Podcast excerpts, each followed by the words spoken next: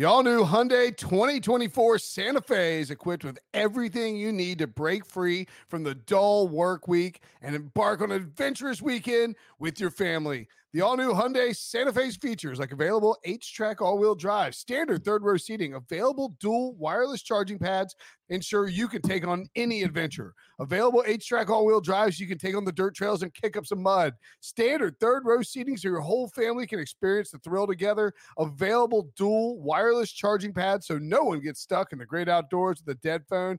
Whether you're tailgating out in the dirt lot, Carter Finley, shout out Carter Finley, or whether you're whitewater rafting, taking the entire family on an adventurous trip. Maybe you're out camping in Mount Rogers. I used to go as a kid. Wish my parents had a Hyundai Santa Fe. The Hyundai Santa Fe is perfect for your family outing. Learn more about the all new Hyundai Santa Fe at HyundaiUSA.com. Call 562-314-4603 for complete details. The perfect combination of versatile athleisure and training apparel has arrived. Thanks to the visionary minds of New Balance, Clutch Athletics, and Rich Paul, the designs reflect the heart of the athlete and the spirit of the community. With rising defensive stars Will Anderson and Chase Young on the roster, Clutch Athletics brings the best innovative gear to all athletes, giving them style and performance on and off the field. Learn more and purchase Clutch Athletics at newbalance.com.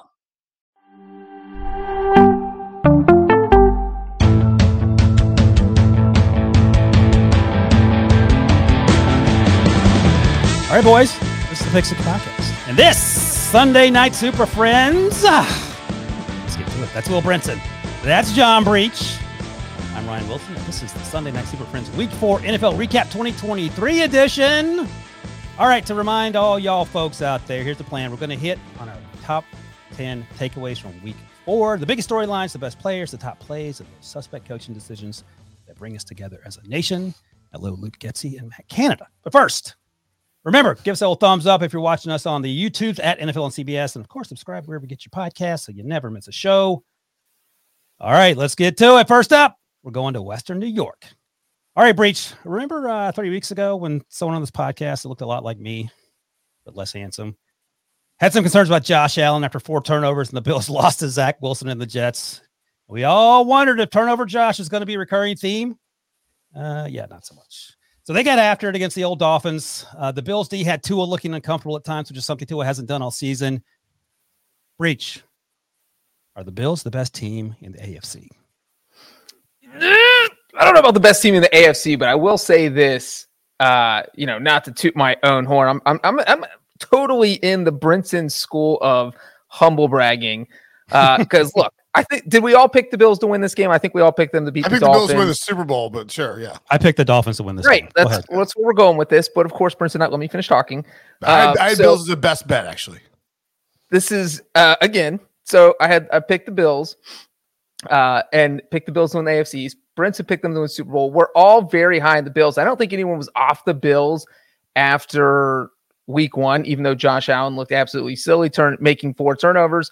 Uh, but the one thing about this game, though, is that I'm not ready to crown them as the best team in the AFC, even though I do think they're very good. It's just, it is weird that whenever Josh Allen plays the Dolphins, he looks like he's playing a high school team. Like he just dominates them. He puts up these huge numbers. I don't know what the Dolphins need to do defensively to just, they can't crack Josh Allen. He's gone out there. Uh, I think he is the NFL record for most multiple touchdown pass games against one team.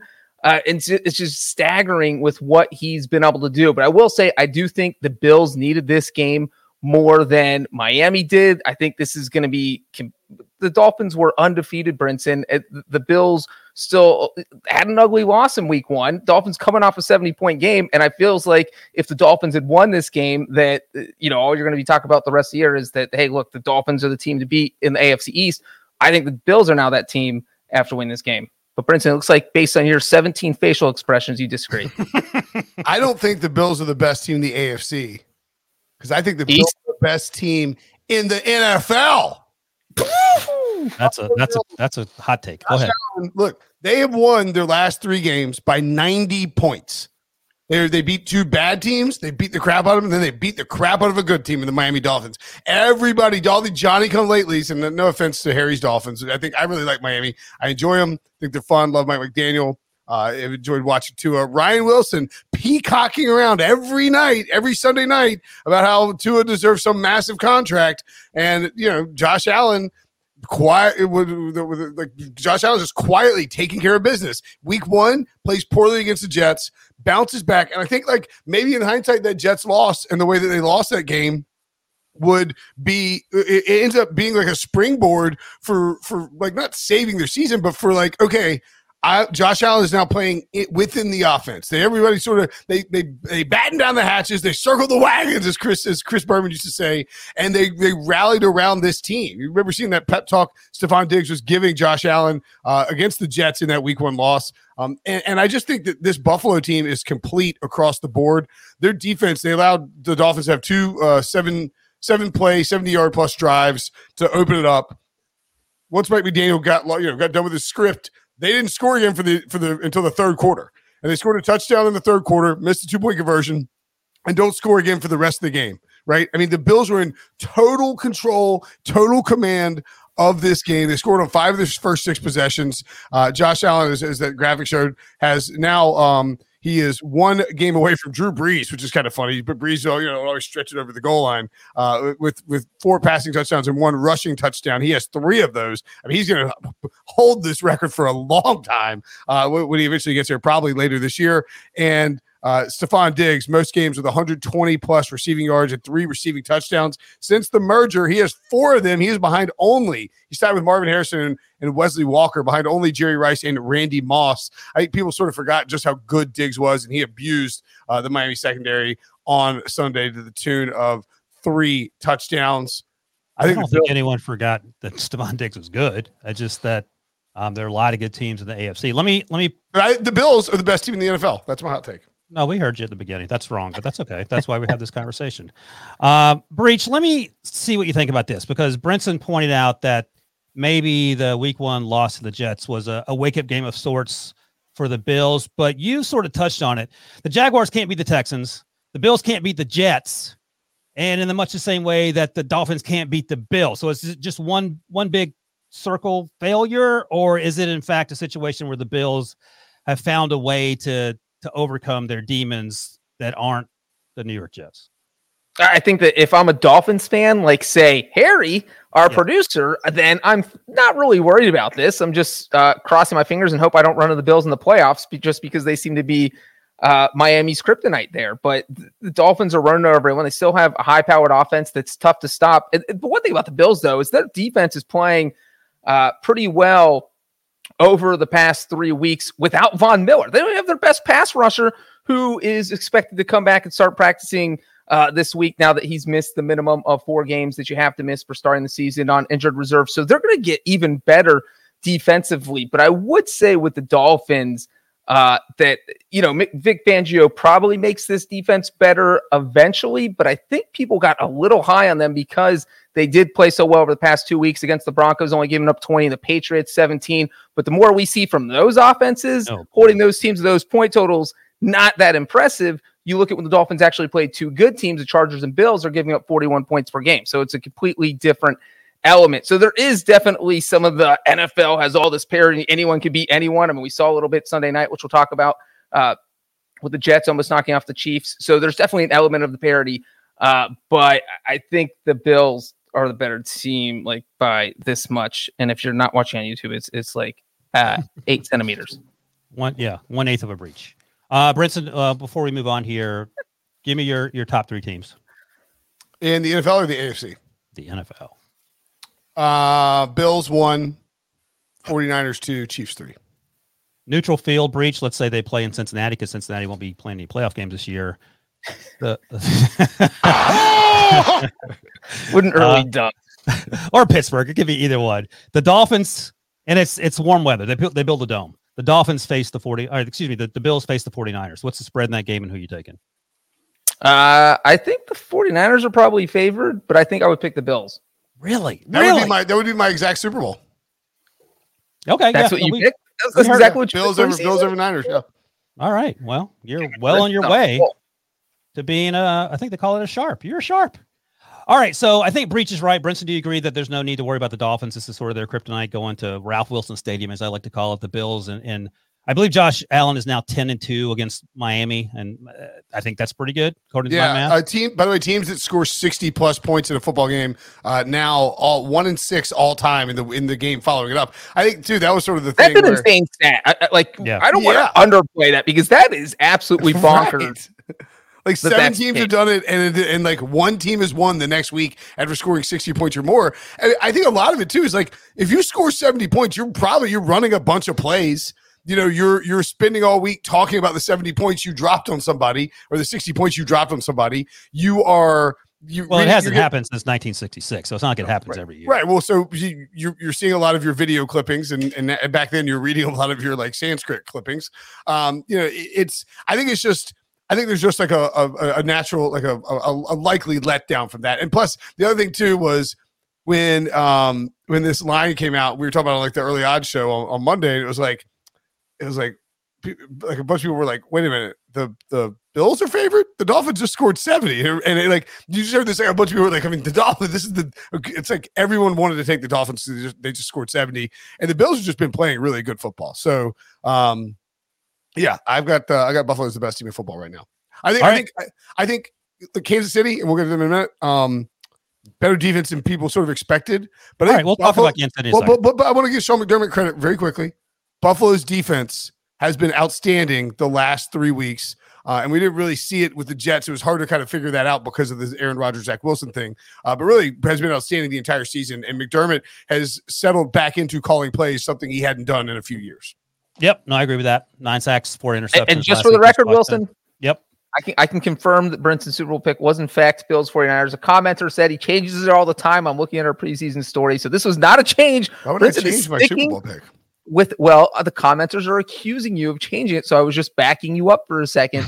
uh, Wilson's Super Bowl pick was Chargers, Eagles, and mine was Bengals, Cowboys. So we're Wilson and I are just hanging out. Yeah, boy. Yeah, boy. All right. Let's go to the team that Brinson thinks is only the second best in the NFL, the San Francisco 49ers. They're my QB1 team, my number one team, uh, in large part because of uh, Mr. Relevant Brock Purdy, who, again, dealing once again 28 21 for two, eight, three, one touchdown, no interceptions. Uh, he makes playing quarterback look like any of us could do it and, and be successful at it. Shout out to the Cardinals and Jonathan Gannon, the first year head coach, and and um, uh, Josh Dobbs for balling out. But the at the end of the day, this is all about the 49ers. They feel unstoppable. Uh, Brinson, I'll come back to you. Uh, what is going to be the speed bump that slows this team up? Because it's it doesn't feel like it's going to be another team in the NFC. Uh, I mean, injury. Yeah, that's really been sort of, I mean, like, and that's random and hard to predict, but the 49ers have been injury prone. Excuse me. The uh, the last few years, uh, you know, part of that maybe playing those two games back to back at MetLife Stadium when Jimmy G tore his ACL, Nick Bosa tore his.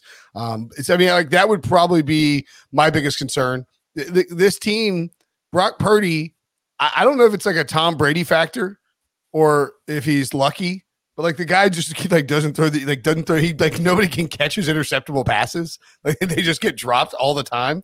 Um, I think he's he's a lot he's just a lot better and more efficient than than people give him credit for. And it's a good case of quarterback who fits really well with an offense and with a coach and with like a playbook and and, and just understanding what Kyle Shanahan wants, fitting in perfectly with a Kyle Shanahan offense. And then, you know, Christian McCaffrey, uh, look, you know, when, when the trade happened, and I mean, I'm not, I'm not trying to, you know, uh, you know, I'm not trying to remind you guys that you said it was a dumb trade, uh, but I think you both did, and I said it was a great trade.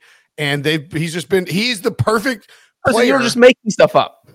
Well, Wilson hated the trade. I know that. And called me an idiot and said it wasn't going to work out. Uh, and I think you did too, Breech. Christian McCaffrey is the perfect player for a Kyle Shanahan offense. Just in his ability as a as a as a, pa- a smart football player, a pass catcher, a runner, and you know, and, and and he blocks as well too. So like, I mean, I just think the, the the fact that Purdy and McCaffrey fit so well into what with what they already had into what they do on offense, it's just they're they're going to be a really tough out. So, Breech, let me ask you this because uh, Purdy is exactly the right fit. And, you know, if it makes you feel better, just assume that the 49ers took him third overall and took Trey Lance in the seventh round because it's a wash at this point. But today, George Kittle only had one target for nine yards. Deebo Samuel's a little banged up. And so they just leaned on everyone else, starting with Christian McCaffrey and Brock Purdy and the defense did the rest. I, I don't, it's only week four. I don't want to overact, but I'm having trouble seeing what the speed bump is because for John Lynch, the general manager, and Shanahan, the coach, the issues are personnel in terms of finding the right dudes when it comes to quarterback. Everything else appears to fall into place consistently. So, is there a scenario, barring staying healthy or you know remaining healthy, that they just keep on keeping on?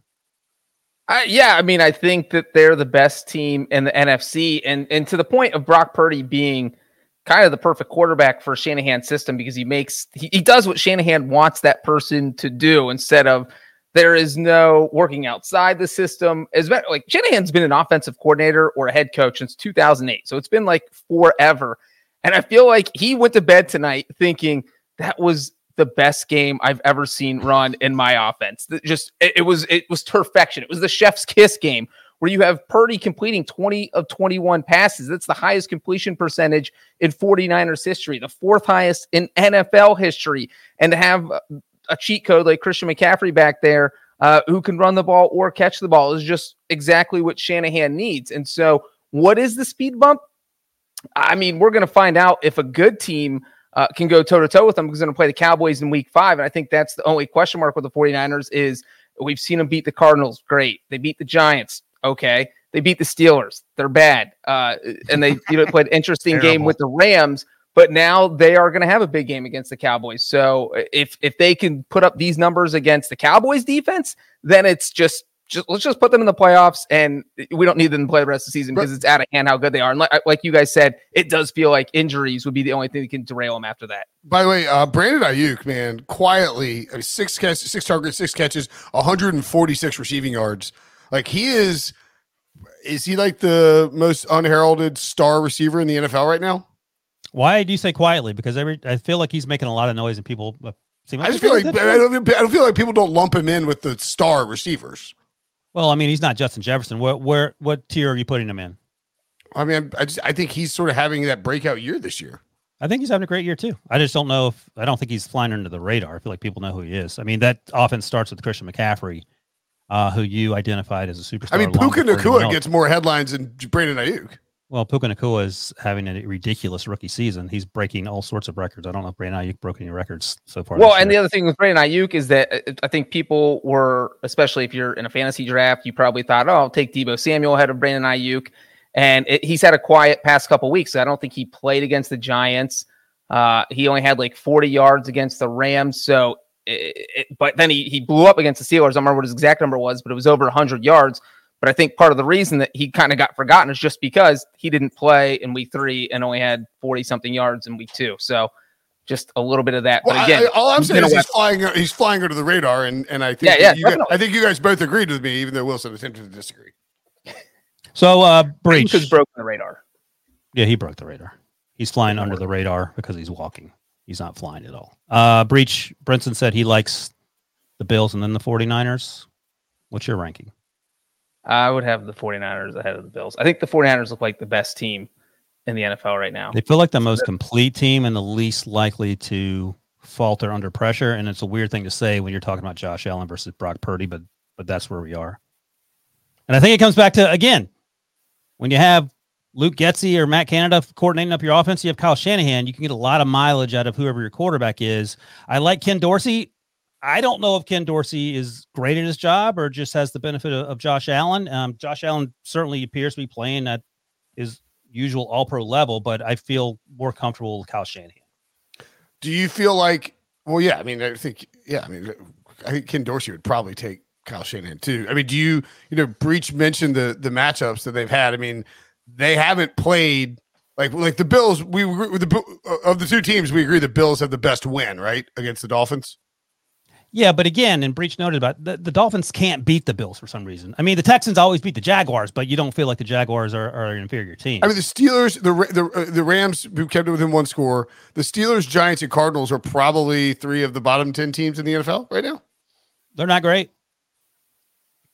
I'm not saying I'm not saying the Bills. I mean, the Bills stomp the Raiders and the Commanders too. Like I'm not, and they lost to the Jets. I get it. Um, yeah, you got to play who's on the schedule. Very interested to see how 49ers and uh, Cowboys Sunday night next weekend or next week, a week, any- a week from this, a week from tonight is what I'm trying to say. Uh, that's a pretty spicy Sunday night football matchup. We better get a full health. Just in terms of taking the the, I would take the Bills over the Niners. I think it'd be really close. I think on a neutral field it'd be probably a pick 'em. Maybe the Niners would be a little bit favored. Um, I just think you're if you're going to give me the the uh, I agree that Kyle Shanahan better than Ken Dorsey, but Josh no, I was Allen, making I was making the Ken Dorsey plus Josh Allen. I think I'm still leaning towards Shanahan. Oh yeah, I see. I'll take Josh Allen and Ken Dorsey over Shanahan and Purdy just because like if you're down 17 points to the uh, to the opponent in this particular matchup, I mean, I think you're you would much rather have Josh Allen than Brock Purdy. And yeah, not, you, just, you don't want to be down 17. I think it's the well, yeah, but I'm just you know you just you never know. All right, we're gonna go from the West Coast Breech to what was your previous beat? Entertainment and pop culture. We're going to Kansas City by way of MetLife Stadium. And man, remember that quaint time where we thought that Jackson Mahomes was a distraction? Turns out that Jackson Mahomes, Instagram, TikTok star, isn't even a blip on the Taylor Swift radar part of me wonders, and I can't believe I have to talk about this, but this is something that producer Harry is dying to talk about because he's a huge Taylor Swift fan. Um, but it actually is a fair point. You saw the game on Sunday night. You saw the Chiefs jump out to 70 nothing lead. You saw Zach Wilson tied at 20 to 20. Then Zach Wilson ended up with the fumble, and the, the Chiefs sort of drug their way to victory. But, you know, there were probably 25 shots in the suite of Taylor Swift with all her entourage from Ryan Reynolds uh, to uh, Eric Stonestreet was there. Uh, we saw the guy from Queer Eye. I think Kyan is his name. We saw everyone Hugh in the Jackman. Hugh Jackman was there. Paul Rudd. Paul Sophie Rudd was Turner, there. Fresh off her divorce from Joe Jonas. We Dude. talked about that. Sophie Turner from Game of Thrones. So everyone oh, yeah. and their brother and sister were there. And I'll tell a quick story. So my first Super Bowl was 2011, the one in Indianapolis, and I and Madonna was the halftime show. So I went to hear a press conference because, like Breech, that's how I roll. And I remember seeing her there, and then thinking about Tom Brady, and like Tom Brady isn't even in the same universe of fandom and popularity as Madonna. And this feels that way. Travis Kelce, and it's funny you mentioned Sophie Turner, who was on Game of Thrones, and the reasons which Jonas did she just get divorced from Breech? Joe Jones. Joe. So one of the things she said is that she didn't want to be known as Joe Jonas's wife. And part of me wonders, and Breech, I'll put it to you because you are a pop culture correspondent is there a situation where Travis Kelce does not want to be known as Taylor Swift's friend? Number one, and number two, is this in any way, shape, or form a distraction? Uh, number one, there is no way on this earth that Travis Kelce is thinking like that because if that was the case, you wouldn't even go on a date with Taylor Swift because you know that everyone outside the football bubble is going to look at you as uh, Taylor Swift's guy, not the other. Taylor Swift is not Travis Kelce's girlfriend. Travis mm-hmm. is Taylor Swift's boyfriend. That is how 99% of the world will know Travis Kelce. That is how people outside the United States will know Travis Kelce. That is how anyone who is not an NFL fan will know Travis Kelce. So, yeah, you're, you're definitely uh, Taylor Swift's boyfriend. And you know what? I don't think it was a distraction. Granted, it's only been one real game. You can count last week, but it was kind of surprised at the last minute. So we won't throw that. It seemed like the only person who was distracted was Patrick Mahomes. Yeah. And I feel like that's probably because his wife has been keeping up all week talking about how she's best friends with Taylor Swift now. Uh, because Is that true? Two, those two are apparently BFFs. I mean, they were oh. drinking in the, the MetLife Stadium box together. There's some, pretty, there's some pretty funny shots of like Brittany Mahomes with like sour faces, like as Taylor Swift's like celebrating something. It's like, what, what is this like a, like it's like, like Brittany's like furious that Patrick's playing poorly, or like so I don't know. It's like she's got like like the pouty faces, and Taylor Swift's got a vodka cranberry up in the air, like celebrating. Um, she Taylor's like, oh, sorry, your husband's thrown two interceptions, and and my guy has forty yards receiving already in the second quarter. Yeah, um, I, I don't, I don't, I don't think it's a distraction. I think it's, I think, man, I tell you what, you can you can build a conspiracy theory pretty quickly that um, that this is like a mutually beneficial uh, and, and I, I, I I don't believe this. I'm just saying that like Taylor Swift has a movie coming out about her Eras tour. Now, is she going to get some more eyeballs on it because of the NFL? Sure. Is she getting publicity? Sure. Is it a fairly negligible amount of publicity that she's adding to her already enormous stardom and publicity that she's already got for this tour? Probably. the guy who's benefiting here, if you're just being like looking at the numbers, Travis Kelce, like his jersey sales are up like 700%. He gained like 300,000 Instagram followers or something like that.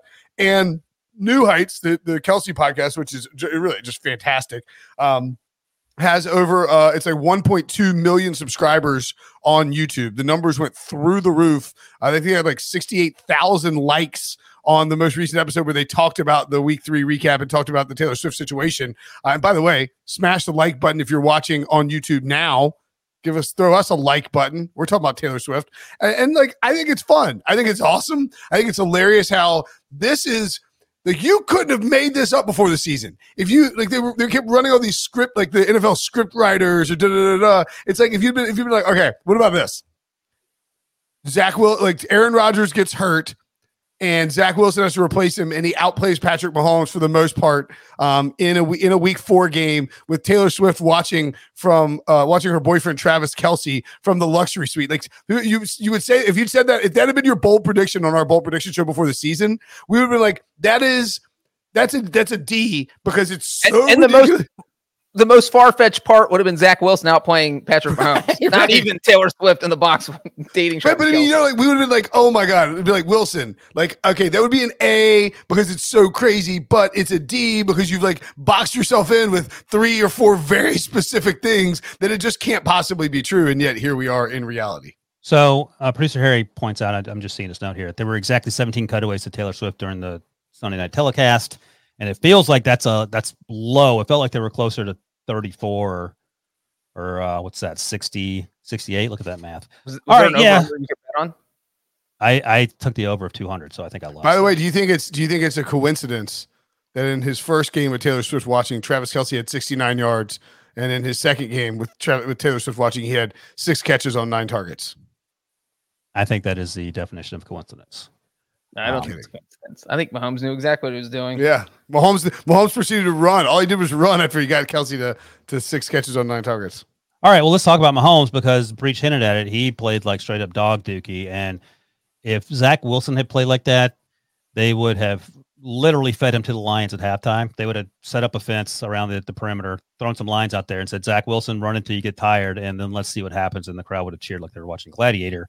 Uh, I don't know what was going on Mahomes. He had a third interception. And Breech, I'll get your thoughts on this. Number one, did Robert Saleh have a, a beef with the defensive holding call in quotation marks uh, against Sauce Gardner that kept that drive alive late in the game? I think uh, Patrick scrambled for a third and 20 that should have. Uh, that no, he threw the ball. That's what happened. The interception was overturned. The third and 20 became first and five, uh, first down, excuse me. And then they ran the, the clock out and yada, yada, yada. So did Robert Saleh have a beef? Number one.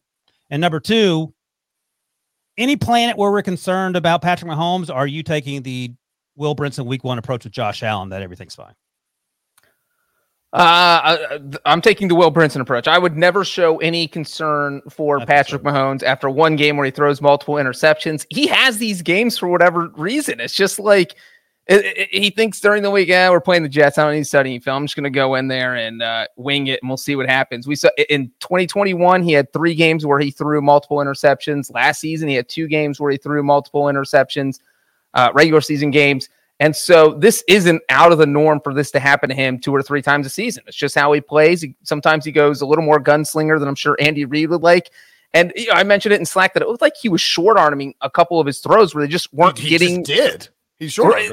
He didn't. They weren't going to where he wanted them to go, and he definitely looked a little frustrated each time they happened. So I don't think the interceptions are a big deal. Now, if he throws two interceptions next week and then the week after that and doesn't three straight games, and he does it against good teams who can actually take advantage of it, because if Mahomes doesn't throw those interceptions, they go up twenty four nothing, and this probably ends up being a blowout. Uh, so uh, that definitely kept the Jets in the game.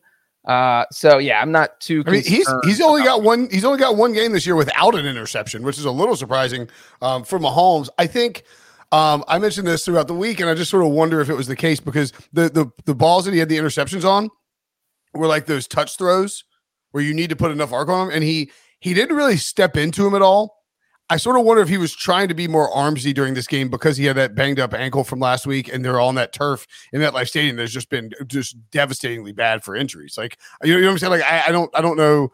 I mean, I, I, don't I don't have anything you know to back that up. I just sort of wonder if maybe he was trying to make sure not to expose that ankle, or if he had maybe more tape on the ankle, uh, something like that, and and just like there was just very uncharacteristic of him to short those touch throws as much as he did on both of those. Uh, Breech and answer the questions I'll ask you. Robert Saleh have a right to be upset. Number one and number two, any concern about these Chiefs? Um, yeah, I think he had a right to be upset. It was pretty physical all game. That was like four, they had a, there was a holding call on either the offense or defense four straight plays, which is just really frustrating. Even if you know, like there was a, there was one when Mahomes ran had that twenty five yard run where Trey he picked Smith, up the, the, the guard got called yeah. for holding. Yep. Um, just a lot of like uh, it's just a lot of laundry there at the end of that game. And so I think, yeah, if you're Robert Saleh, it's a close game. You storm back from down 17 nothing with Zach Wilson at quarterback and, and the defending Super Bowl champions in your house. And you know, the ball gets picked off, the flag comes in late. They they, you know, it's it's for holding, and it's like yeah, I mean, technically, by the letter of the law, you could probably call I mean, it for holding. it holding. pretty bad hold. It was a pretty. I yeah. felt like upon review, it was closer than it was, and that the Trey Smith penalty that Brinson just mentioned that was iffy too. So who knows? At yeah. the end of the day, I get Robert Saleh being angry. That's not why they lost. Zach Wilson can't catch a, a snap, and let's be honest, Zach Wilson played out of his mind by Zach Wilson standards. So he stayed off the Joe Flacco return for at least another week. If, if, if Zach Wilson plays like I mean, Robert Saleh said it after the game. If Zach Wilson plays like that the rest of the year will win a lot of football games. And he's not wrong. Like they the Jets will be although I do think that like as good as the Jets defense is, the Jets themselves and like most Jets fans have so like drastically overrated how good this defense is. Well, like, it didn't help that the Chiefs came out and ran the ball all over the Jets, and the defense did nothing. And then Zach Wilson got hot, and by that point they were down seventeen nothing tied to twenty twenty, and then yeah. the, the, fumble happened. But yeah, I mean you have to feel great about Zach Wilson. I don't know if they're going to win a bunch of games. Like four feels like if he plays like that, that's a good number. I think he can like um, six or seven if, if he plays like that. That that feels. Where are you on that Breech? Seven too high, too low. Is Zach Wilson? Zach if Zach Wilson? If Zach Wilson puts together. Yeah, no, we got it. But I'm just saying, like, let's say how many games they have left? What, uh, thirteen? If you put together ten games like that, I think they win seven of them. Easily, that seems ridiculous. Well, I think just, just win six more games. If you lose to Denver, though, uh, you know, there, there was over. some speculation. Yeah, there's some speculation going into this week that the defense was a little bit frustrated with Wilson's playing. And if you go out to Denver and lose to them, that that could uh, rekindle that frustration. And that oh, might oh, sure. be enough. So maybe right. you make the switch to the bye, which is in two weeks. All right. Speaking of frustration, oh, God. producer Harry, let's roll the tape, and then we'll come back on the other side for Ja'Marr Chase has Don't some words. I'm open. I'm always excuse my profanity. I'm sorry. Richie is always open. And uh my point is that unless he's pass blocking, and that was Ja'Marr Chase, of course, talking about his frustration with the the Bengals offense, which is looked like the Steelers offense on drugs. I mean, that's how bad they are playing. It, you cannot go into Tennessee and play that way against a Titans team where Ryan Tannehill is perpetually on the ropes, and yet they did. So I'll ask you first about Ja'Marr Chase's comments. I understand the frustration. I don't take anything away from it other than he, he's angry and understandably so. But then I want to hear about your medical prognosis, and you are a medical doctor on the Pick Six podcast no, nowhere else. So don't ask for medical advice if you see Breech out in the street. But your medical diagnosis on Joe Burrow's calf should he be on the shelf? And did that have anything to do with his spectacularly crappy play today? Look, we both know that I went online and paid eighty nine dollars for a medical degree, so I right, am doctor. a doctor, Wilson. Thank you. Uh, uh, look, I am highly concerned. And, you know, I wrote that story before the Monday night game about how they should maybe think about put Joe Burrow on injured reserve, let him sit out for four weeks and let the calf heal. They did not do that.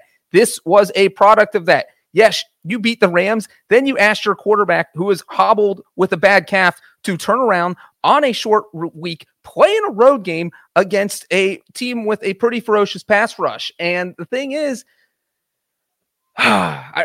Joe Burrow, he, he, can't escape. He is back there. He's immobile. It is like his feet are glued to the ground. This isn't Joe Burrow of last year who can escape and make plays uh, in situations like that. If if the offensive line, if if a defensive lineman blows by the offensive line, Burrow's done. There's nothing for him to do. It's just the play's over, and the Bengals aren't going to do anything. And that was happening all day. This wasn't a situation where Burrow got sacked 14 times. He only got sacked three times. But yeah, he got hit. He got hit like 12 times though. Right, but he got hit a bunch because the Titans were just in his face the entire game. And this is what's going to happen anytime they play a team with a good pass rush. So what do you do when you they played the 49ers in 3 weeks? If Burrow's calf isn't better by then, uh, thank God it's out of a bye so maybe he can survive, but That team is going to just beat them up. Then they play the Bills, who will have Von Miller back. That team is going to beat up their offense. So it's just very worrisome uh, knowing that it's hard to see this offense improving much as long as Burrow is hobbled. And uh, unless that thing magically gets fixed during their bye, which is two weeks Yep. from now, uh, Look in week look seven, disrespecting you on YouTube, Breech. yeah, it is tough. And Harry's popping up here with the fewest points scored through four games uh, in Bengals history, and this is one of the worst. And- and I mean, Yeah, this is but the Bengals, like when you talk about history of being terrible, the Bengals have a really long history of being really terrible. I mean, there was this little stretch with Andrew Gregory Dalton, your boy, where they were good, and then you have Carson Palmer where they were good, and then of course Boomer, our colleague, and now you have Burrow. But like the Bengals were the laughing stock of the league for a long, long time. For a So when you're decade. what's that? for a decade from 1992 to 2002. Right. So when you're talking about worst starts in Bengals history scoring wise, that's pretty bad. So, uh, Brent, so let me ask you this, and um, I don't know how Breech feels about it, but he, he's a doctor, so we'll find out in a second. But do you get the sense, just on the outside looking in, that Zach Wilson needs to take control and tell Joe Burrow, "You're not playing no matter Taylor. what"? Zac Taylor. Um, who did I say? Zach Zach Wilson. Wilson. Uh, no, Zach should- Wilson should call. Zach Wilson should definitely call him too. So Zac Taylor take control and say you're not playing in much the same way that Mike Shanahan did not with RG three back in the day. RG three got hurt his rookie season, had that great rookie season, never played Uh, uh, but, at uh, the same level. Hold on. But by the way, uh, yeah, I, Wait, I was gonna- before before Brinson answers that, can I just say Zac Taylor's part of the problem. He has Joe Okay. Burrow out there when it's 27 to 3 in the fourth quarter. Like your quarterback's what are you already doing? banged up, man. Put him on the sideline, put him on ice. There's no reason for him to take these hits. It was just I I was literally pulling out my hair yeah. with Joe Yeah, Burrow in the fourth yeah, if you It start, if you start, like it was like Paul Dehner, Paul Dehner Jr., a friend of the podcast, and, and one of our buddies who covers the Bengals for the Athletic. He's like, over there, he's like, what is happening here? This is insane. Um, So I- let me I ask you then, what is well- what is your plan with Joe Burrow? Then I guess that's a well, so so a couple things. One, I don't know if you, I was filling up my water in my wine uh, when uh, when when the Ja'Marr Chase thing played. Um, did you guys talk about how the, the context for that, where it's like he he's not he like if you if you listen to the full quotes that Ja'Marr Chase gave, this was not like him like talking smack about Joe Burrow or anything. Like he wasn't no, like we we took it as him being frustrated with the whole. no no, but it, it was I don't think I don't think it was nearly as um as bad Yeah. as it was. But yeah, I- I'm saying like that. That's just the context of it. I, I was I was I was digging into it a little bit Okay. deeper. Um, wanted to point that out so Ja'Marr Chase doesn't get thrown under the bus. But that quote will be the one that pops up. Yeah. Uh, my plan for Burrow is pretty easy. You're not playing again until after the bye. Sit him So- down. Try and beat the Cardinals and the Seahawks without Burrow. Get him healthy because we talked about this before the season. The Bengals were one of the teams in the NFL. The Bengals and the Chiefs and the Bills. And I guess we didn't think about the Niners, but they would probably qualify. The Eagles, maybe. It's like anything less than a Super Bowl win is a disappointing season. yeah, but here's the thing: they're they're not going to the playoffs. Breech. What's the playoff percentage chance according to you? I mean, I'm not ready to, to go that far, but I think as far as benching him until after the bye, I think that ship has sailed because if you were going to do it, you need to do it He's hurt. last week before the Rams game. But uh, here's the thing: is if you are a You need Bengals to do, or do it this week before we beat the Rams and be like, all right, we just we're gonna we're gonna try and go two and one without Burrow f- until the bye, and then get him a month where he's getting healthy. right? But- But now that you've played him here, because if you bench Burrow right here and you lose your next two games, you go one and three, then you wasted it. You should have done it because zero oh and four, one and three doesn't make a difference. You let him sit. If you had let him sit those four weeks, Right. You'd be, And yeah, so you'd be I one and five, you'd be done anyway. No, at this second, wait, point, wait the a second, Bengals, Let me ask you this, Breech. Yes, if you're thinking long term about Joe Burrow's health, yes, you may not go to the playoffs this year, but at least he will be able to walk down the street in preparation for next year. But you're going to get him beat all to hell because on some 5% chance that you make the playoffs, you're willing to take that risk? Well, I'm if I'm thinking like Zac Taylor, who again had this guy in in the fourth quarter, uh, then yes, I'm absolutely willing to take Okay. this risk. All and right. here's the thing: here's what I think the Bengals thought process is: is that a if you have Joe Burrow at 80 percent, 85 percent, 75 percent, whatever he's at right now, I think they think they can probably beat the Cardinals. And who knows if they can? The Cardinals have been frisky. Yeah, that's not that's not by any means a lock. And I think they think they can beat the Seahawks at home in a 10 a.m. game on Seattle's body clock in Cincinnati. And if you win those games, then you're probably not going to win without Burrow. And so if you just split those games with Burrow and get two weeks off, that's how you. That's it. That's your option. So you have to keep playing him. Yeah, uh, that's fair. All yeah, right. because it's like if you it, you you have to you you look at these games and you say, okay, we have at Arizona, Seattle at home before the bye, and then at San Francisco, Buffalo at home after the bye. If you sit Burrow until the bye, you lose. You go one and one even with with- you get lucky, you go one and one, and then you lose with Burrow out of the bye against San Francisco and Buffalo. Like it's it's over. I'm putting him on the bench um, because I care about his his well being. I, I don't know if you're Duke Tobin, the general manager, you, you- you have to tell Zac Taylor to bench him, or maybe Duke's in on and on. I don't know, but it feels like to me. And Mike Brown is known as being cheap. Is that correct, Breech? Uh, he does have Frugal. a reputation. Not not yet for being frugal. Not it hasn't Do been you as think- bad. Do you think He think just he gave wants? the guy a two hundred seventy five million dollar contract. A cheap person doesn't do that, Ryan. my point is this: if you want to pay someone fifty five million dollars a year, do you want them out there taking hit after hit for no clear reason? No, if you're if you're cheap and want to avoid the contract, sure. but there's a clear reason because you got if you're gonna save your season, you've got to win one of these next two is games. over. Just It's not. It is not over. That's ridiculous. all right. Ten seconds, uh, Brinson. Anything take from the Titans? You feel good about them at all, as in terms of their competitiveness in that division? I think the AFC South is wide, wide. I think I think there's a chance we get two teams in the playoffs from the AFC South. That's there you go. That's a hot take. That is Indianapolis, Jacksonville, Tennessee, and Houston all have had these moments where they've looked pretty decent. Um, you know, we have the Jets who lose Rodgers. The Bengals are one and three because Burrow's been banged up. All this different stuff is happening in the AFC that's really kind of opening up one of these playoff spots, these wild card spots for a team that we certainly didn't think had a chance of getting in.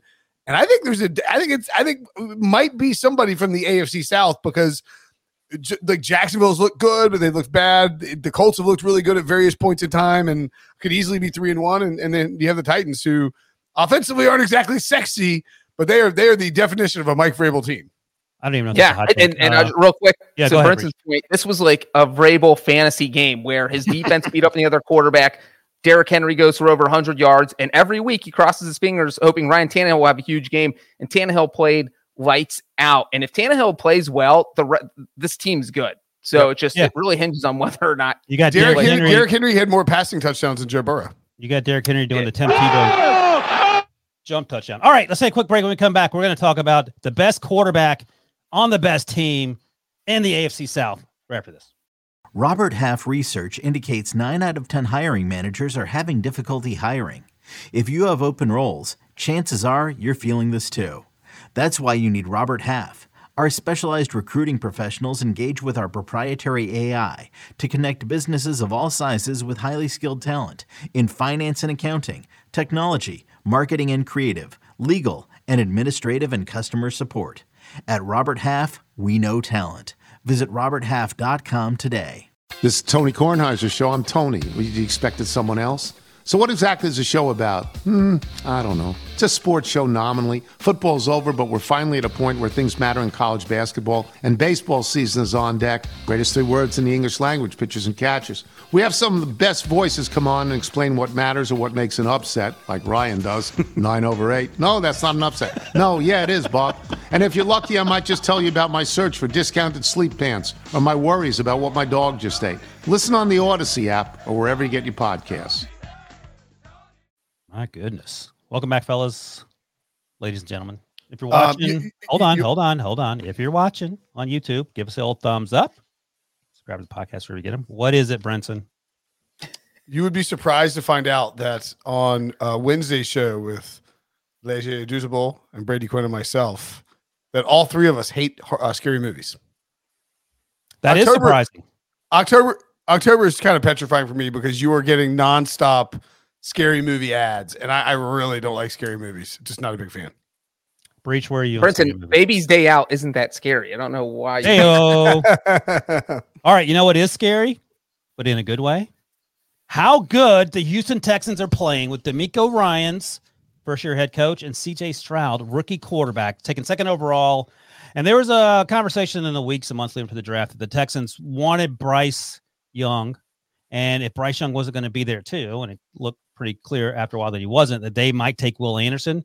They ended up doing both got Will Anderson at three after trading back up, and then took CJ at number two. So I think the real winner here is Lovie Smith for winning that meaningless game last year that allowed the Texans to no longer be the number one overall seed because they would have taken Bryce. And by virtue of that fact, they got CJ is who is exactly the quarterback they needed. He has been absolutely balling out. He has been so much fun to watch. And and I'll tell you a quick story. So obviously I do the the draft podcast with my buddy Rick Spielman with the first pick, and I was asking about this. The S2 test came out, and you remember that CJ Stroud failed it according to the reports.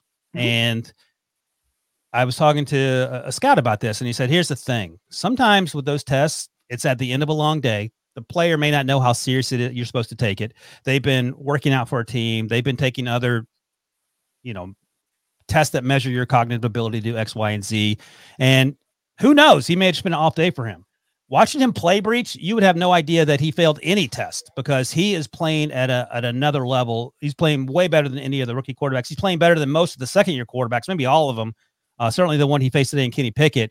Um, all right, what's the ceiling on the Texans Breech? It starts with CJ Stroud. Uh, they can win the division. I mean, this is one Here we go. I said, I said that before the season. No, uh, again, Brinson.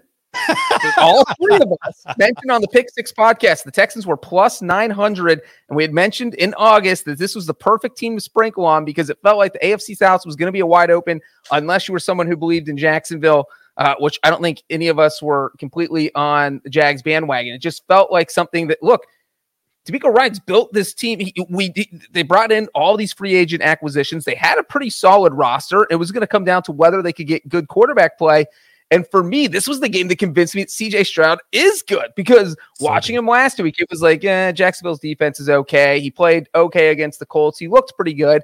And then the Ravens in week one, they, they lost by two touchdowns. It was a close game, and, and it was his first game ever, so you didn't have high expectations. But for him to go out there and throw for 300 yards and two touchdowns, like give this man rookie of the year right now. That was an unbelievable performance. Ryan, how many tears did you shed – uh, watching CJ Stroud, knowing that he's already better than Kenny Pickett, that the oh, Texans oh, have a better or more set at quarterback than the Steelers, and that really, I mean, this is his fourth game. The fourth game. This is doing this stuff in his fourth game is picking apart the Steelers defense. So Brinson seems like rookie their front runner, obvious, right?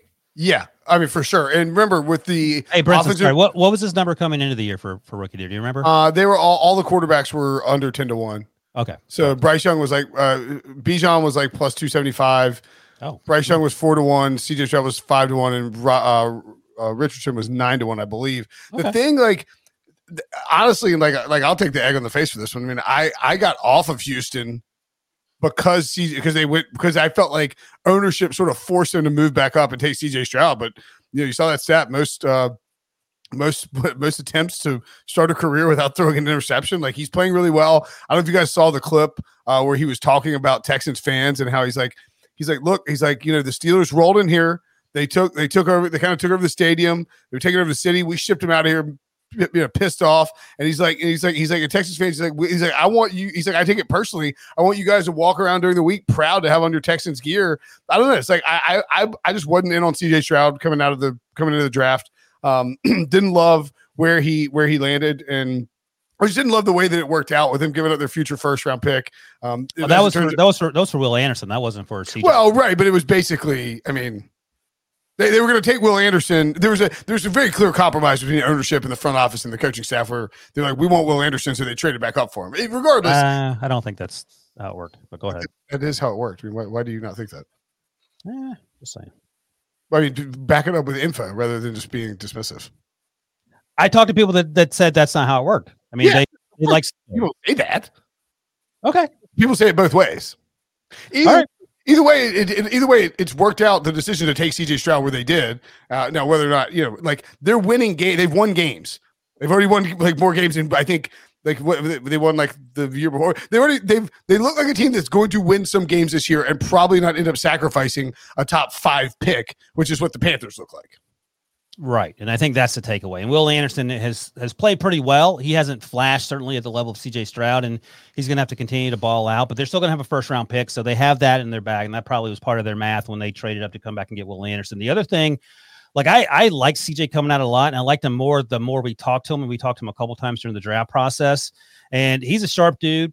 Came from a uh, like a tough background and overcame a lot, and, and you you pull for those guys, and then he just balled out. And the other thing that you one of the concerns, quotation marks, is that at Ohio State he played behind, you know, basically 15 first round picks as offensive sure. lineman. So, okay, what's he going to do when there's guys flying around him nonstop? Well, on Sunday against the Steelers, Laremy Tunsil was out.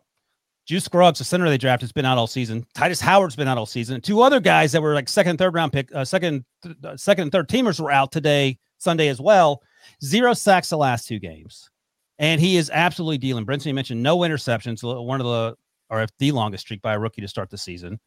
And he continues to make plays like he's a savvy veteran. And I'm not just talking about throwing to guys that are wide ass open. He is throwing with the type of anticipation that you want your quarterback to do and that Kenny Pickett doesn't do on a semi regular basis. And it just sort of reinforces how hard it is to get the quarterback thing right. And when you do, it solves a ton of problems. Let me ask you this, and whoever raises their hand first can answer this question. I think we're at a point when it comes to hiring head coaches that you have to go offense. And the, the exceptions are rare, and the exceptions are incredible motivators and leaders. So Tomlin, Sean McDermott, Bill Belichick historically has done it. Pete Carroll's a good one, although he struggled his first time around with the Patriots. And I think, and I think DeMeco Ryans is certainly in that conversation. Whereas someone like Matt Eberflus is not in that conversation. Brandon Staley up for debate. They keep finding crazy ways to win football games. But uh, any pushback on that agreement, or what are you doing? No, I mean, I think I think uh, generally, uh, raise my hand. Uh, I think generally speaking, like that's probably the philosophy that I adhere to. If I'm like I'm looking offense first, but um, you know, like defense. If, if you can find a smart defensive-minded head coach who operates in that CEO role and can bring in good offensive coordinators, that's great. I think Dan Quinn would maybe even qualify. He took the Falcons to the Super Bowl. He also had Kyle Shanahan as, a, as his offensive coordinator. And the, the problem with going defense is that with the head coach is inherently you cannot control whether or not your head coach is able to keep like whether or not you're able to keep the offensive coordinator in place, right? Because the offensive coordinator, if he's really good, is eventually going to move on. Whereas if you have the offensive head coach, you keep him in place because you have him uh, in your job and he's doing well. Well, that's not entirely true because if you're uh, Mike Tomlin and Matt Canada, Matt Canada will be there for the next 50 years if you want him there for the next 50 years. Well, yeah. Uh, Wilson, would you Vrabel, Vrabel, Vrabel qualifies too. Good, good call. Go ahead, Breech. Would you like to see Matt Canada shipped off to Canada? No, that's not far enough. All right, CJ Stroud.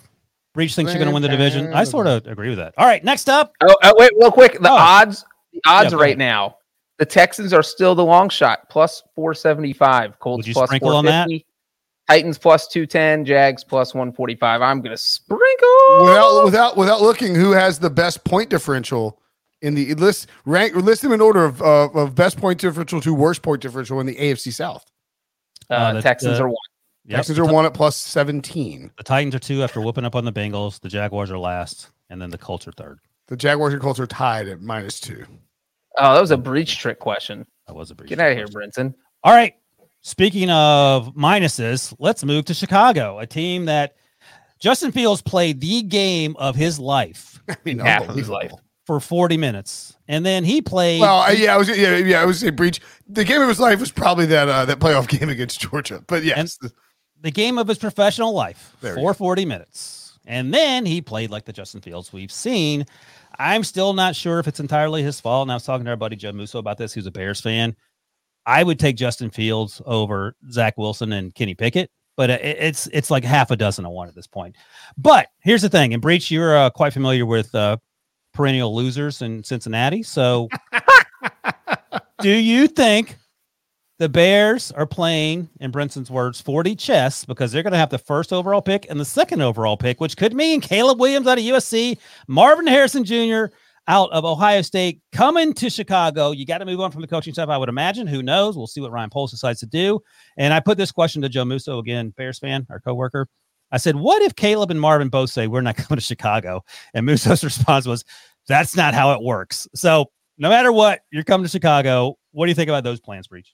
Well, here's the problem is that even if the Bears are playing 4D chess and they get the board set up how they want, they're the team that would accidentally spill gasoline on the board and set it on fire, and they don't even get to take advantage of how well they played 4D chess. Because even if they get the first two picks in the draft, which just be absolutely crazy because they have the Panthers pick and they have the top two picks right now if the season ended today. if you're a Bears fan, are you even comfortable with the idea of your front office having the first two picks to, after all the draft day debauchery that, that you've gone through over the past few years? The team that traded up for Mitchell Trubisky. I They mean, traded- nothing you're sorry, doing. They, they, sorry, real quick. They traded down one spot to get uh, Darnell Wright instead of taking Jalen Carter this draft too. So you're looking at all these just bizarre mistakes that they're making, and now you're going to trust them with the top two picks? No, that would make me completely uncomfortable if I was a Bears fan. So uh, I do not think the front office is smart enough to play this type of 4D chess. So I'm going to say no. The Bears are not tanking yet. Although if they lose a few more games, I'm sure they're just going to say, "All right, let's just try and get the top two picks. Let's tank." Brinson, I don't think they're tanking. I just think they're terrible. Well, it's also um, you don't really like you can't you can't tank you can't tank for both picks because you don't you, you don't have to you, you can't make the you can't make the Panthers lose games. The Panthers are just a bad football they don't. team. They don't need help. Yeah, I don't think the Bears are tanking. I, I think there's too much pressure on. Um, honestly, I think there's too much pressure on Matt Eberflus for his job for them to tank. And I No, they're not tanking, but they're not good. That's all I'm saying. They're a terrible football team. I actually don't know. I don't know for sure that Ryan Poles would fire Matt Eberflus if they ended up with the first overall pick. Well, here's what happens. We talk about this all the time. Everyone comes in with the best intentions, and then it becomes Game of Thrones. That is true. So I, you can love Matt Eberflus as a person, but they continue to make questionable play calls. Uh, For the life of me, they did it twice on Sunday that I counted. I didn't watch the game. I was looking at a bunch of other things on Sunday, of course. So they have Justin Herbert. Is there a better athlete at quarterback than Justin Herbert? Maybe Anthony Richardson. It doesn't Justin matter. Fields. Patrick Mahomes. Justin Fields, yes, sorry. So Justin Fields, Yeah. uh, Justin Herbert. Justin Herbert's a good athlete with now nine fingers. So again, we'll talk about that in a second. But Justin Fields on fourth down, they had Cole Kmet come in motion and get under center and do the Travis Kelce sneak. Cole Kmet is not Travis Kelce, and you have Justin Fields. At the end of the game, they had fourth and one, and they had Justin Fields in the shotgun hand off to Khalil Herbert. Like these stupid type of decisions are what lose you games Fourth and one shotgun calls drive me insane. with Justin Fields. So I think that Matt Eberflus's job is extremely what's the word? Uh, tenuous. Tenuous. I, I think it's also possible that they are fully aware that they like Justin Fields is not this regime's guy. Matt Eberflus and um, Ryan Poles did not draft Justin Fields. In fact, remember we talked about coming into last year. It was like it kind of felt like the Bears were trying to like submarine Justin Fields' success by not giving him any help on the offensive line, not giving him any help at receiver. Um, Well, they they did that those things though. Uh, they did this offseason, yeah, and it's still you're still it's like like the offensive line is oak is is is ba- it's not good. It's bad, Um, it's it's it is improved, right? But I mean that's but like it- it's not elite. right. That's like saying like this rotten this piece of like slightly rotten fruit is better than the piece of completely rotten fruit I had before. But it doesn't they had- matter what you think about Justin Fields if you have the first overall pick because you're taking Caleb no matter what. By the way, uh, do, do, do you remember the last time an NFL team had the first two picks in the NFL draft? I feel like I looked that up. Uh, Cleveland. Cleveland? Feels like a Cleveland thing. Is it Cleveland? I think it's Indianapolis. Oh, you didn't know? I thought you knew. I thought it was Indianapolis. I thought I thought it was Indianapolis in 1992. When they Okay. took- that could be right. They took Steve sounds right. Emtman and, and, and Quentin Coryatt. okay. All right. I remember reading that sports. I remember like uh, yeah, because well, I, I, the Bengals had a bunch of like first overall. The Bengals had like Ki-Jana and Big Daddy Dan Wilkinson. All right. So the, the Bears are still ter- terrible. I think they're they're the worst team in football. Uh, they beat the second worst team in football. Any upside other than a, a win for the the Broncos here because they they could have gotten their doors blown off. they, I think it's fascinating how the narrative surrounding this game flips so so quickly. It went from oh, maybe Justin Fields is He like four touchdowns in the first half. I know. Uh, maybe it went from Justin Fields like being like I was like, oh, like Justin Fields might like be turning it on, might be becoming the guy, and Denver is in deep trouble, and Russ, and and now it's like the only thing that you're we're really talking about is the Bears and, and those top two picks that they're chasing. So again, any thoughts on the Broncos? Uh, I think Sean Payton would have had to fire his whole defensive staff if they had lost to the Bears. So it's a good thing for them they didn't. But you know, they have the Jets next week, so maybe they can start piling up a couple wins. It's a winnable Where- game for them. Where's that game? That game is at Empower Field at Mile High Stadium in Denver, Colorado. All right, the wins over Wilson line is is minus one and a half. Denver. God, I'm taking The actual line for that game is Might be more than that because of the elevation, but I feel like that's Um, that's the right line. Who are you taking at minus one? and a half? Broncos minus two and a half, juice Okay. minus 115 All right. Ooh. With a total of 41. Ew. I sort of. Here's the thing to come back to Brinson's point earlier. If Zach Wilson plays like he did on Sunday night, the, the Jets are winning that football game. Absolutely. All right. Onward and That- upward, fellas. Go ahead, Breech. You got something else? Uh, Zach Wilson would never play like that again. It was, I think that's true. once in a lifetime. All right. I'm just reading this this uh, headline for the first time from from producer Harry. So this is going to be a fun one here. I never these are words I never thought I would I would read out loud. Baker Mayfield is making the Browns wish he never left. And uh, that's not wrong because Baker's been balling out. Dorian Thompson Robinson started for the Browns today because Sean Watson was injured. And Dorian Thompson Robinson, who had a great preseason, played like his name was Mac Jones, but that's a conversation for later. The Bucks are three and one. The Browns are two and two. Watson and DRT, Do- Dorian Thompson Robinson, are not uh, what they ha- were advertised. And what's more, Brinson, are the Hmm. Baker Mayfields winning the NFC South? Yeah, I think um I think the Falcons can still get involved with it and uh wouldn't be shocked if the Saints are, are in the mix there too. The Panthers look like total crap, but Oh, the. Buccaneers look like the best team in, in the NFC South by a pretty wide margin. I think you actually, you know, make the case that the Bucks should give a give a little call to Indianapolis about Jonathan Taylor No, no, you're fine. Why do you need Jonathan Taylor? because you don't have a great running game and he would help Baker Mayfield. Yeah, but I mean, is that worth the price of poker, as the kids say? I well, I don't know what the if it's like a third round picture.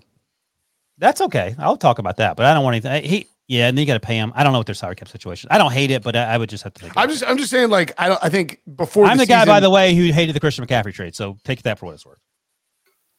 Yes, I did watch the London game. Yes, Desmond Ridder's a problem. The Falcons are an issue. I just, look, I mean, the the the Bucks are three and one. Atlanta and New Orleans are both two and two. The Panthers obviously and four. Yeah, I, I, I mean, the Falcons and Saints are going to find ways to win some ugly close games. The let me let me just ask you this though. W- Despite the records, if you were just watching the games, not knowing the score, the Bucks you would be like, the best team. exactly. That's my point. Yeah. No, and look, I mean, I think um, you know, there was a case to be made when the uh Bra- the Browns released Baker, they tra- they trade him. I think they released him, and then he signed with the Rams. I think I'm just They went to the Panthers first. Cool enough. Or you go to the. Rams. See, who knows? I think they. It doesn't on the matter. Rams. Finished the season with the Rams last season because he played in the Panthers, Christmas game. the, no, no, the, the Browns traded him to the Panthers, and then the Panthers cut him when they benched him, so that way he could sign with somebody else, and then he went to Los Angeles, Okay. and then he finished the season with the Rams and signed with the Bucks. Um, like Baker, Baker was having these like every other years he was playing well, and then like Cleveland wanted to move on. Cleveland got this like their bee in their bonnet about getting Deshaun Watson, and you, you knew they weren't going to keep Baker around if they had Deshaun Watson. Like well, Baker was injured for a good chunk of, of his final season with the team, Yeah. and they Yeah. kind of wanted him to play through it, and he was not anywhere near 100 percent and didn't They play wouldn't that run well. the ball with Nick Chubb, and they kept throwing the ball and trying to get him killed. And that, and then they used that as an excuse to get rid of him. right. But I mean, the point being is like Baker's a former first overall pick who's played some good football at times, and if you have the right stuff, like he he's sort of, I mean, sort of like in the same vein as like a Kirk Cousins style, where if you have a good running game, a decent running game around him, a good you offensive just said line, the running game stinks. I didn't say it stinks. I just said you could upgrade, and they haven't. It's been fine. I don't Um, think anyone thought that they were going to be good to, on this podcast, right? No, everyone Bucs- thought that everyone. I, I said they were in the hunt for the number one pick. Yeah. Okay. All right. I just want to make sure that we were all on the same page there. Yeah. Breech, who are you picking to win the division? I am picking uh, maybe the Buccaneers. I Why are you hesitating? I don't. I, they just they win so sloppily. They haven't done. I haven't been wowed by them. Like I feel like today felt more like the Saints were dumb for trotting Derek Carr out there, even though he missed the entire week of practice. Like just let Jameis Winston play or Yeah. snap at the How much do you hate Hill and Jameis Winston? Run a wildcat with Alvin Kamara, who was in I, I his think first I, game back. I think Derek Carr went to Dennis Allen and was like, and Derek Carr's worried he would lose his job if Jameis Winston won the game. Why? He saw Jameis last week throw not play great. I don't think he's. They gave us. I mean, either. so the Bucks, the Bucks snuck by the Vikings. They manhandled the Bears, and they got manhandled by the Eagles, and then they beat the Saints team. That I really think the Saints team is overrated. Like I, I know I said that they'll be in the mix. too. I just I don't think I think I don't think anybody's going to run away with the NFC South. Is my point. The, Yeah, like the Saints, that. the Saints haven't like played good on offense once this year. The defense has been good, but it's like have they really played? They played Tampa Um, So But- where are you on the Saints? Because I'm not clear based on the things you've said the last five minutes. I think the Sa- I I think the Saints are bad. They like they have they played the Titans, Panthers, the Wait, wait, wait. Packers, They only beat the Titans because Ryan Tannehill threw three interceptions, and they still only won by one point. And they barely beat the a bad Panthers. Panthers team. They blew a 17 nothing lead to the Packers. in the fourth quarter. Jordan Love played horrible in the first half, and then All they right, lose that's enough Bucs. talk about Baker. We we get it. I just Uh, don't think I don't think I know think we're- we get I- it. We get it. We get What it. you- I what do We need to get wear our? Baker Mayfield dangerous shirts Yeah. every time Baker Well- and the Bucks win. Harry wants us to take a break, and we're going to come back. We're going to talk about another awesome team in the NFC South. Brinson's team, best record in the NFL. What's a bold prediction? the Falcons. Right after the break. Paramount Plus and the National Park Foundation present A Mountain of Zen. This Earth Week, you can live stream seven national parks for seven days on Paramount Plus. Paramount Plus, official streaming partner of the National Park Foundation. Let's go! It's the most all star studded challenge ever. And this time, it's every competitor for themselves. Best challenge ever! The Challenge All Stars. New season now streaming on Paramount Plus. Go to ParamountPlus.com to try it free. Terms apply. Brinson, let's go viral here. Make your case. Desmond Ridder, is he holding the Falcons back, or is he the future of the franchise? I think that Next question. I think that I think that I stand by my Falcons take, which is that Arthur Smith created a, a poor man's version of Mike Vrabel's Tennessee Titans, and Desmond Ridder is playing like a homeless man's version of Ryan Tannehill. That's not where you want to be. Why do they not give the ball to Kyle Pitts and Drake London consistently? It is it is it is very odd how they play offense. I will I will Unless you are in London Breech, that's the only time you throw to Drake London. Is that the rule? Where do they have to go to? Where's Pittsville where you can throw the ball to Kyle Pitts? Pittsburgh. How about that? That was pretty good. That's Thank terrible. you. Uh, Uh, yeah, so- this is trouble. You should It's be definitely shot in the trouble. sun for that. I'd be a little worried if I'm the Falcons. They You have have- thir- 13 points the last two weeks against the Lions and Jaguars. Would anyone have? Uh, they played at 9:30 a.m. Eastern time in England. Our buddy Johnny, who uh, paid to talk to us for some reason on the podcast a few years ago for a great cause, of course, St. Jude's. He texted me a few times. He was at the game and he said uh, he was getting angry watching Desmond Ridder play in the stands. uh, Breech. Well, well, real quick, there was the clip Yeah. that went viral where uh, Desmond Ridder tried to fist bump or high five Mack Hollins after a play, and uh, he was like, "Yeah, no, I don't like you at all." And Oh, please get away really? from me right now. All right. Well, let me put this out there. At halftime, they were getting beat pretty soundly. Any thought, if you're Arthur Smith, about turning turning to Taylor Heinicke? Yes, Yeah. I would. I, if he wasn't having that thought, then he needs to stay in London until he starts having that thought. Because if I am Arthur Smith, and this is kind of where uh, we heard with the Jets last week, where the defense is getting frustrated with the fact that the offense is not doing anything. If I'm watching the first half of this game and I see my quarterback literally throw interceptions on consecutive plays, Bad. he throws a pick six, turns around, gets the ball back, and then proceeds to throw another interception. And effectively, that was the game. It just felt like it was over at that point. And Desmond Ridder, it just it just seems like the game's too fast for him. It doesn't seem like he's getting any better. I would absolutely give Taylor Heinicke a shot. I don't think you have anything to lose. And I think that the way this roster's built, it's if we have just an average, a slightly above average quarterback, he doesn't have to be good or even great uh, we can win. And so if I'm the Falcons, I'm thinking about it. You can't wait till you're by because it's not till November. It's Mm. one of those things where Arthur Smith is going to have to say, you know what, maybe Taylor Heinicke does give us the best chance to win. Brinson, let me ask you this: If you do bench Desmond Ridder, it's sort of hard to go back to him as a second-year quarterback. You know where he is mentally and all that. Are you doing that? Are you sticking with Des Ridder? Because, as you've said, this division is wide open, and you have Bijan, you have Pitts, you have Drake London, and they are not being utilized outside of Bijan.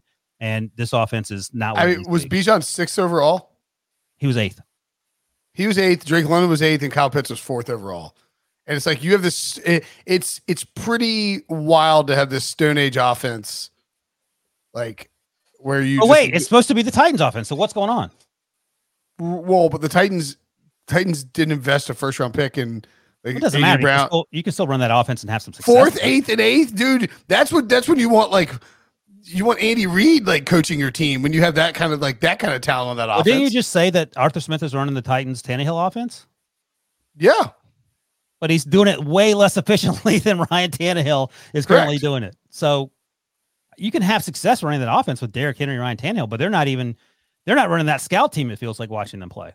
Yeah, I mean it's it's no, I do think that the Jaguars, like, I mean, I think the Jaguars are uh, they they probably had their best game of the year defensively. Um, Falcons. I, I don't know. It's it's, it's hard to so like the Falcons look so good in Week One against the Panthers. They had that Oh, great Panthers. comeback. Yeah, you, Right, answered the well- own, you answered the own question there. Well, they had a great comeback against the Packers, and then it's like the Lions and Jaguars. Maybe the Lions and Jaguars are just good. I mean, you saw Desmond Ridder throw to two people that were wearing the exact opposite color uniforms. I don't know if Yeah, that has to do with being good. I mean, even I- kids watching the Toy Story broadcast were laughing. All right, so look, here's all right. So here's here's the deal with the with the Falcons coming upcoming schedule. And again, this is why I picked the Falcons have the most wins in the NFL because this schedule is a joke. Now the Texans have played well.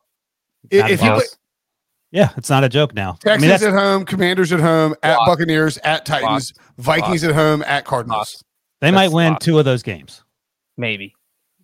Let's see how they do the next two weeks before we really panic on on, on benching Ridder. Let me ask you this, and- and this will this will be a big determinant in how I answer the second part of this question. Where are the next two games played? Home.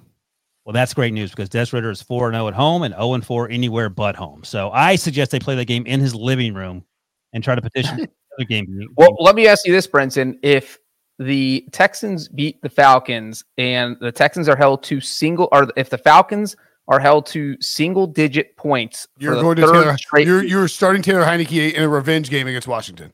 okay, there you go. Boom. That's what I wanted to hear. Put it on the board. Put it on the board. Yeah, All if they right. don't. They, yeah, if, if if single digits, because they score, um, yeah, Drake London. Oh yeah, because oh, did we ever find out the answer to that trivia question about Drake London? Yeah, Drake, Drake London, London- in London. Drake London scored a touchdown in London, becoming the seventh player in NFL history to score a, a, a touchdown in the City in city of his that, sh- that shares with his last name. Breech re- found out Lamar Houston. Lamar DJ Houston Dallas. scored a touchdown in Houston when he returned a fumble for a touchdown. Uh, Ryan DJ Dallas not on the list, but the Seahawks do Oh. play in Dallas this year, so he have a chance to add himself to There's the a list. chance. Uh, Washington running back Joe Washington that's funny, Ah, scored when the uh, Washington Stadium was in Washington D.C. at RFK Stadium, so that counts. Oilers defensive back Ken Houston had a pick six in Houston. Uh, this was all the way back in 1971. Cowboys kick returner Mark Washington had a 100 yard kick return Mm. against Washington at RFK Stadium. Uh, and then, man, a lot of Washingtons here. Rams halfback Kenny Washington scored a touchdown in Washington, D.C. Uh, 1948, maybe. So I feel like you should your- only get one one city per record. Like you can't have 15 Washington scored in Washington. well, this is Well, then we got one common name. Houston, one Washington, and one London in that case. I case. think we had two Houstons. Oh, we do, but Two Wilson said, Wilson said you can only have one name Oh. per city. So we- we have two Houstons, three Washingtons, and a London. Yes. So there's six of them now. Sorry, not seven. All right. Yeah, six. All right, moving on. And this is this is a saucy one. Oh, producer Harry's getting getting frisky here. Harry does a good job with these hot takes. Apparently, fellas, all is not right in Philadelphia, and I think this is actually a fair point. Despite being 4 0, the cracks in the team showed in their overtime close call against the Commanders. True that. And again, this is another example of a team for some reason that can't beat their opponent. In this case, Philly seems to struggle with Washington. Last year, I think Philly started 8 0 and Washington beat them in Philadelphia. Um, luckily, luckily, as as Harry knows, the McLaurin catch was ruled out of bounds. No call on false start. It's almost like the it's almost like uh, Harry's a Commanders fan, but he's not. He's a he's a, he's a Dolphins fan. Uh, no call on the false start on the tush push, and we heard our, our our buddy and boss Ek talk about that. He is a Washington fan, in fact, and that led to the game-winning field goal in overtime. Uh, Breech, should we be at all concerned? We've talked about all these teams that are successful. We talked about the Chiefs. We talked about the Bills. Any concern about the Eagles, who are four zero but have done it in a pretty ugly manner week in and week out? I would just say their offense hasn't looked as good as it did last year. They're not as much. I mean, they were a high powered machine last year that just was running over everyone. And so now you've had defensive coordinators that have had an offseason to kind of try and figure out how to slow it down. And You lost, your off- that- you lost your offensive coordinator too. Right. You, uh, yeah, exactly. And so I do think they've taken a small step back, but doesn't mean that uh, that's anything that's going to last. They might get better as the season goes on, but I think part of it has to do with the fact that Jalen Hurts just doesn't look uh, as accurate as he has in the past. It, I mean, he just seems slightly off, but he's still putting up fantastic numbers and they're still undefeated. So it hasn't been a huge deal. But I think he had, did he have an interception today? He did not, but he has three interceptions through four games. He only threw six interceptions all last season. So it's just little less accurate with his throws. Uh, but hey, look, they're winning, and that's all that matters. So, Uh, Brinson, is this a, we're, a we're just worth noting situation- with Hurts too. He had um he's carried the ball 31 times through uh or how many times did he carry? He had nine, so he's got 40 carries. He's averaging 10 carries per game through the first four weeks of the season. Uh last year he was like it was up to, to like 12 and he was and he had um I, I also think the schedule plays into this a lot too. Like the Eagles had a really easy schedule last year, uh, e- easiest in the league as, as Breech noted. Um and they they took advantage of it and and and piled up you know piled up W's early and early and often, and they're still doing that. But Hurts does just look a little bit off, I think. Is this a situation where Frank Reich leaves and Doug Pederson takes over and it's not the same? Is this in terms of Shane Steichen leaving for the, the Colts job and Brian Johnson, first year coordinator, sort of feeling his way through this, even though he's been on staff? Because to your point, it doesn't feel like things are clicking play calling wise, but they're 4 0, they're finding ways to win, and maybe they, they, to Breech's point, figure it out as they work through this together. I think it's probably more the second portion of it. I feel like Sirianni, Sirianni called. the- I feel like he calls the plays. No, I think Brian Johnson calls the plays. Oh, yeah, Brian Johnson. Okay, Brian Johnson. Okay, well, it was, was so was Steichen calling all the plays last year? I guess you can't Pretty remember. sure. Per- yeah, I mean, I think I think that's what it is then, right? Like, it's it's not dissimilar to what you saw when Brian Daboll left Buffalo for the Giants and Ken Dorsey takes over, and you have faith in the guy, you expect him, and like Dorsey's been much better this second year, so I, I think that's probably a big factor there. the big irony is that Brian, Brian Daboll, according to the Giants fan, has been way worse, whether it's him or, or Mike Kafka calling plays. They want both of them to quit calling plays. So it, it's a weird thing. Uh, but let me get you, let, let me ask you this, Breech. You know that San Francisco's number one in the NFC? Who's number two? You're going taking Dallas over Philly? You're rolling with Philly? Going some other direction? I'm gonna roll with Philly. They're undefeated. They're beating everyone. I it, uh, look. I like the Lions. I like the Cowboys. Those would be my top four. Detroit Lions? Eagles at two. All right. And by the way, Brian Johnson, uh, first year, 2021, as a NFL coach. I've been in college. I've been a coordinator, offensive coordinator at um, three different spots: Utah, Houston, and Florida. Uh, each for I think one year, maybe two years at Utah, where he's the coordinator. It's a whole different ballgame when you're calling plays in like those sort of in those college offenses versus uh, doing in the NFL. So I think definitely some adjustment there. Yeah, for sure. All right. One more to go, boys. And we got to go talk about my guy, Brandon Staley, but in a good way. How have we not He's talked about Kenny Pickett and the Steelers? I tried to, and, and Wilson punted. We're talking winners. And unless you want to talk about Mr. Trubisky, we're not talking about the Steelers. You want See Mitch Trubisky to play? I would imagine Kenny's hurt, so we'll see what happens here. Uh, anyway, speaking of winners, my guy Brandon Staley finds new and exciting ways not to lose games despite his best efforts. Uh, this latest one involved somehow convincing jo- Justin Herbert to try to kill himself with Maxx Crosby. Uh, played the, the last three or four minutes with with nine fingers. Um, that aside, the upside And let's start- and and as Breech points out, t- told Antoine Winfield Jr. to get down on the ground after he intercepted the ball with nothing but open space between him and the end zone to score and like put the game away, even though there's like two minutes and forty seconds left. Oh, Breech Asante asked- Samuel. Asante That's Samuel. Asante Samuel, Samuel. excuse me. Winfield. Dante Samuel Jr. and Breech was asking. We don't know whether Brandon Staley said it or not. Ah, I was. I saw the video replay. He told him to get down. Uh, either way, the upside, the positive, and I'd like you guys to quit harping on the negative with the Chargers, even though they went forward on fourth and one the last two weeks. Last week from the 24 and didn't get it with 151 to go. This week from the 34, they keep going up 10 yards. Pretty, pretty soon they're going to be in the end zone uh, with about three and a half minutes to go. Couldn't get it on fourth and one either time. Whatever. But Khalil Herbert, Khalil Herbert, that's awesome. Khalil Mack said, not on my watch. Six sacks in one game. He was treating Aidan O'Connell like he was Jeremy Garoppolo facing the Steelers last week. There's the graphic if you're watching on YouTube. Behind only Derrick Thomas, who had seven sacks in 1990. You look down that list. Eight years later, Derrick Thomas did it again and got six sacks against the Seahawks and then the Raiders. Uh, that Adrian Clayborn feels like the outlier there, but I remember that game pretty vividly in 2017 where he went off for the Falcons against the Cowboys. So Uh, Khalil Mack, Tyron Smith was inactive for that game. Remember? uh, I did not, but th- thanks for the, Yeah. the note there. Um, so Khalil Mack did the heavy lifting early. Brandon Staley and the Chargers hang, hung on for dear life because they charged it up against uh, a terrible Ra- uh, Raiders team. Uh, Brinson, where are you on the Chargers in their quest to make the playoffs? Um, so uh, it's a good question, and I think let's let's sort of look at this from a global AFC picture. The Bills and the Dolphins feel like playoff teams to me. Does that feel fair? Three and one, both three and one. I mean, assuming health, right? Don't Yes. you think? Yeah, like I think I think the Bills are one of them's going to win the division, one of them's going to be a wild card. Uh, both of them are getting in. Baltimore, I'm pretty comfortable saying is a likely playoff team, and I think right now you could say I don't know on anybody else in the AFC North. Yeah, Who was So- the only who's the team you mentioned? The the Ravens. the Ravens. Yeah. So Yeah, no one gonna- else. No one else is getting into the AFC North. Right, right. That's what I'm saying. All right, so we got Ravens winning the AFC North, Bills in the Bills in is the winner, and then the Dolphins. You just do it however you want.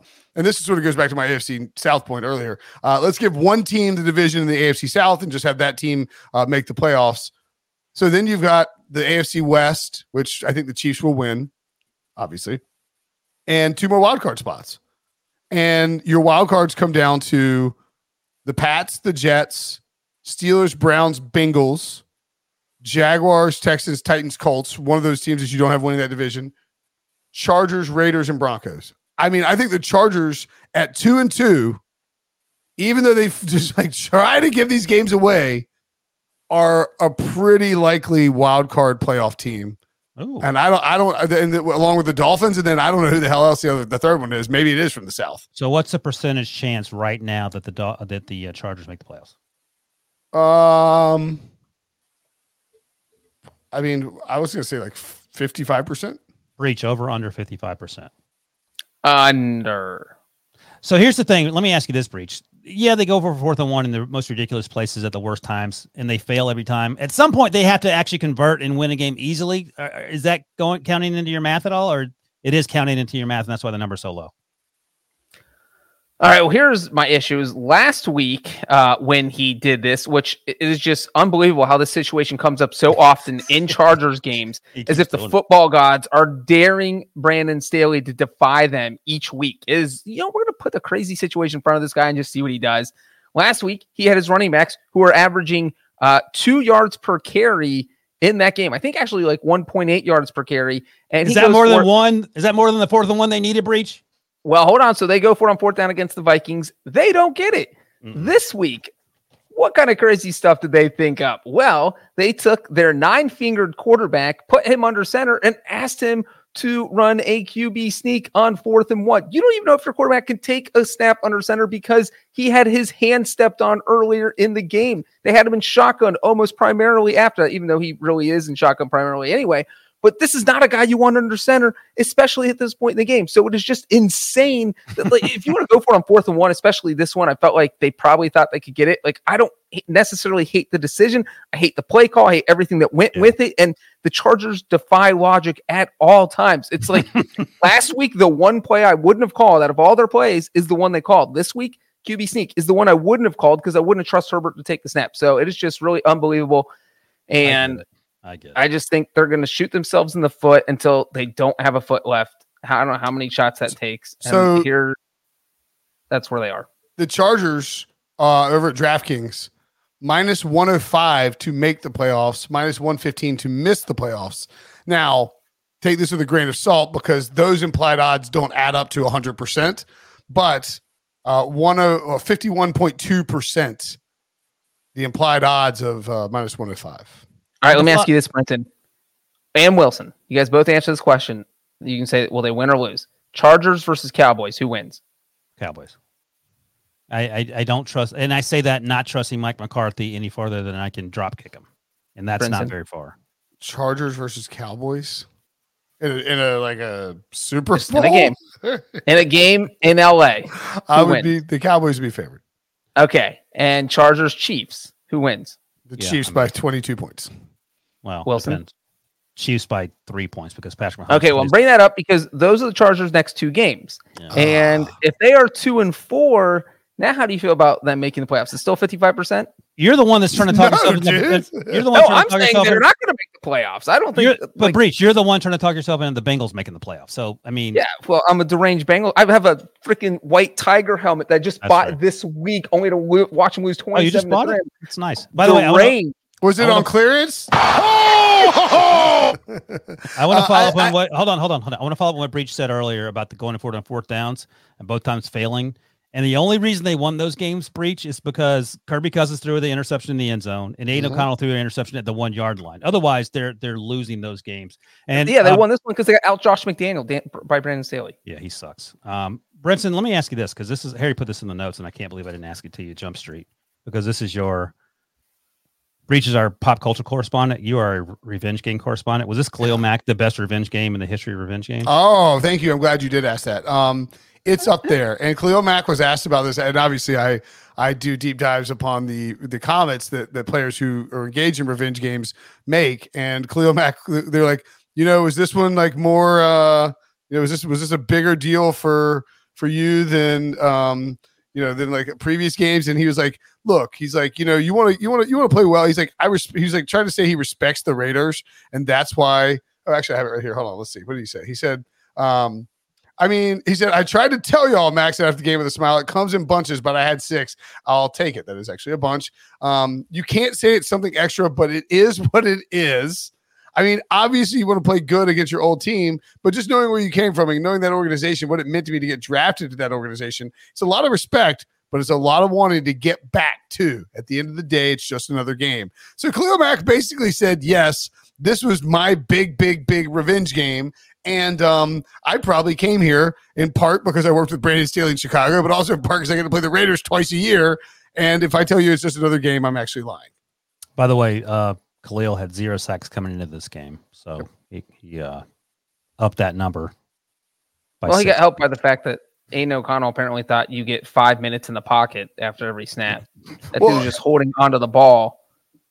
you I don't. mean, Aidan, Aidan O'Connell and, and, and Dorian Thompson Robinson in tough spots as far as rookies starting uh, you know games this week. And by the way, it's just a testament to to the differences, and this is something that Brady Quinn's talked about. The differences between preseason, where defenses are just sort of trying to figure things Yeah. out and work through some things, and because Aidan O'Connell and DTR both were superstar Hall of Famers in the month of August, and uh, that changed right quick. Uh, DTR had three interceptions, and obviously a- AOC had the um, Browns got obliterated. yeah lost AOC a couple fumbles. But I will say AOC actually kind of seemed to click Yeah. a little bit in the second half. He did. He. I just I was going to say so he threw the interception to end the game. He was His trying to force it. I get it. They You're kept right. cutting to his good. wife a ton during that game too. She was sitting with AJ Cole's wife. Shout out to NC State product AJ Cole. I think that's a perfect note to end on. All right, quickly, uh, Breech. You have ten seconds, and Brinson, literally ten seconds. Sorry, I'm just going to end the podcast. Harry, get your finger over the end button in case Brinson doesn't follow. You the already rules. went ten minutes long. What, what, what's Give me Brent Breech in ten seconds. Your Breech VP for the day. My Breech VP for the day is not Joe Burrow, is not anyone on. It's Josh Allen. Josh Allen, Brinson. Who is your Brinson VP? my Brinson VP for the day. Mm, I think I'm going to go Lamar Jackson. That's a good one. We can talk Lamar. We'll talk about him next week, so don't get mad, folks. Mine's going to be CJ Stroud. Great job by him. That's it. That's a wrap. This edition of Sunday Night Super Friends is over, but don't worry. Breech, Brinson, we'll see you guys back here in approximately 168 hours. I did the math. In the meantime, you can check out the Pick Six podcast all week on YouTube at NFL and CBS wherever you get your audio podcasts. All right, thanks to all you guys who hung out with us tonight in the comments. Appreciate you for Brinson and Smash Breech. the like button. And producer Harry, smash the like button. I'm And Wilson. See you next week. Bye.